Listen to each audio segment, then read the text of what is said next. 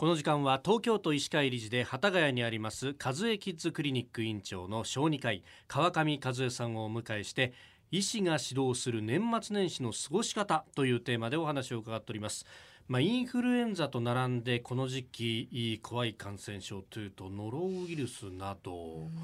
あの突然子供が吐き出してでもう止まらないと。でなんかお水飲ましてもすぐ吐いちゃうと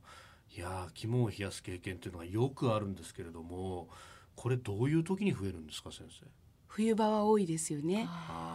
ノロウイルスの場合には吐いたもの、はい、それが乾いて空気中に舞って、それを吸い込んでも移っていくので以前にあの公共の施設で、吐いた人が出てから1週間後そこの施設を利用した人もかかったっていうような報道がありましたよね。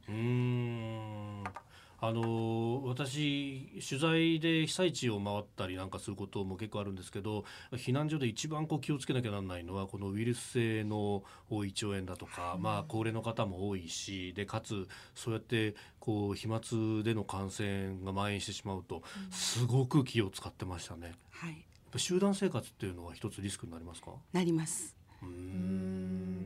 例えばその学校ですとか幼稚園もしくはこうお家の中でその戻してしまったりとかっていうことがあった場合にどういった対処をあの次の感染を防ぐためにしたらいいですか、はい、まず新聞紙など吐いたものの上に何かをかぶせてください。でかぶせることで舞うのを防げますからまずかぶせていただいてそれから塩素系の消毒薬などでゴミを取りつつ周辺を拭き上げます。ここアルコールだとあまり意味がないんでしたっけ？はい。あのアルコールで効くウイルスと効かないウイルスがありまして、はい、ノロウイルスはアルコールでは消毒できませんので、使うのでしたら塩素系の漂白剤になりますね。ああ、そっか、はい、塩素系の漂白剤漂白剤でいいです。ご家庭の場合にあの市販の塩素系漂白剤を使っていただければ十分です。なるほど。これノロかどうかみたいのって、まあ、親としては一番気になるんで先生にそれ聞いちゃうんですけどウイルス性胃腸炎で大体ノロなどみたいなあの書き方をするじゃないですか他にもあるってことですか？そうですね。冬に流行るものとしては昔から有名なものにロタウイルスの感染症があります。はい、でロタに関しては今赤ちゃんたちワクチンを受けることもできるようになりまして、はい、ノロの方が注目されておりますけれども、ノロかロタかあるいは他のアデノウイルスとか胃腸炎をきたすようなウイルスどれをとっても症状は似てます。それから治療方法は一緒です。ですから原因検索にどっかで検査してもらおうって思うよりも、じゃあどう対処してこの今の状況を乗り切ろうかっていう視点でいていただいた方がいいと思うんですね。あ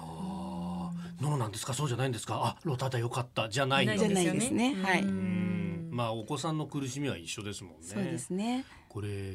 どう対処したらいいですか？なんかすぐ何食べさせても吐いちゃいますよね。これ。そうですね。あのお子さんが吐くと皆さんあ脱水になっちゃうってすぐ、たっぷり水分を取らせたくなるんですけれども、はい、吐き始めて数時間はお口をすすぐとかちょっと潤す程度の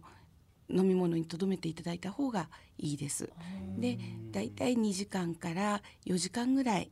お腹を休めてでその後はあのイオン飲料をとかあるいはお味噌汁こういったものはいお味噌汁でも結構です。そういったものを本当に少量ずつ飲んでいただくとの吐き気を抑えることができます。あとその戻したものが服についたりですとか、まあ、下痢が何か付着したりっていうふうなことがあった時にその衣服衣類っていうのはどういうふうに処理したらいいですか？あのさっと水洗いして、ええ、その後普通に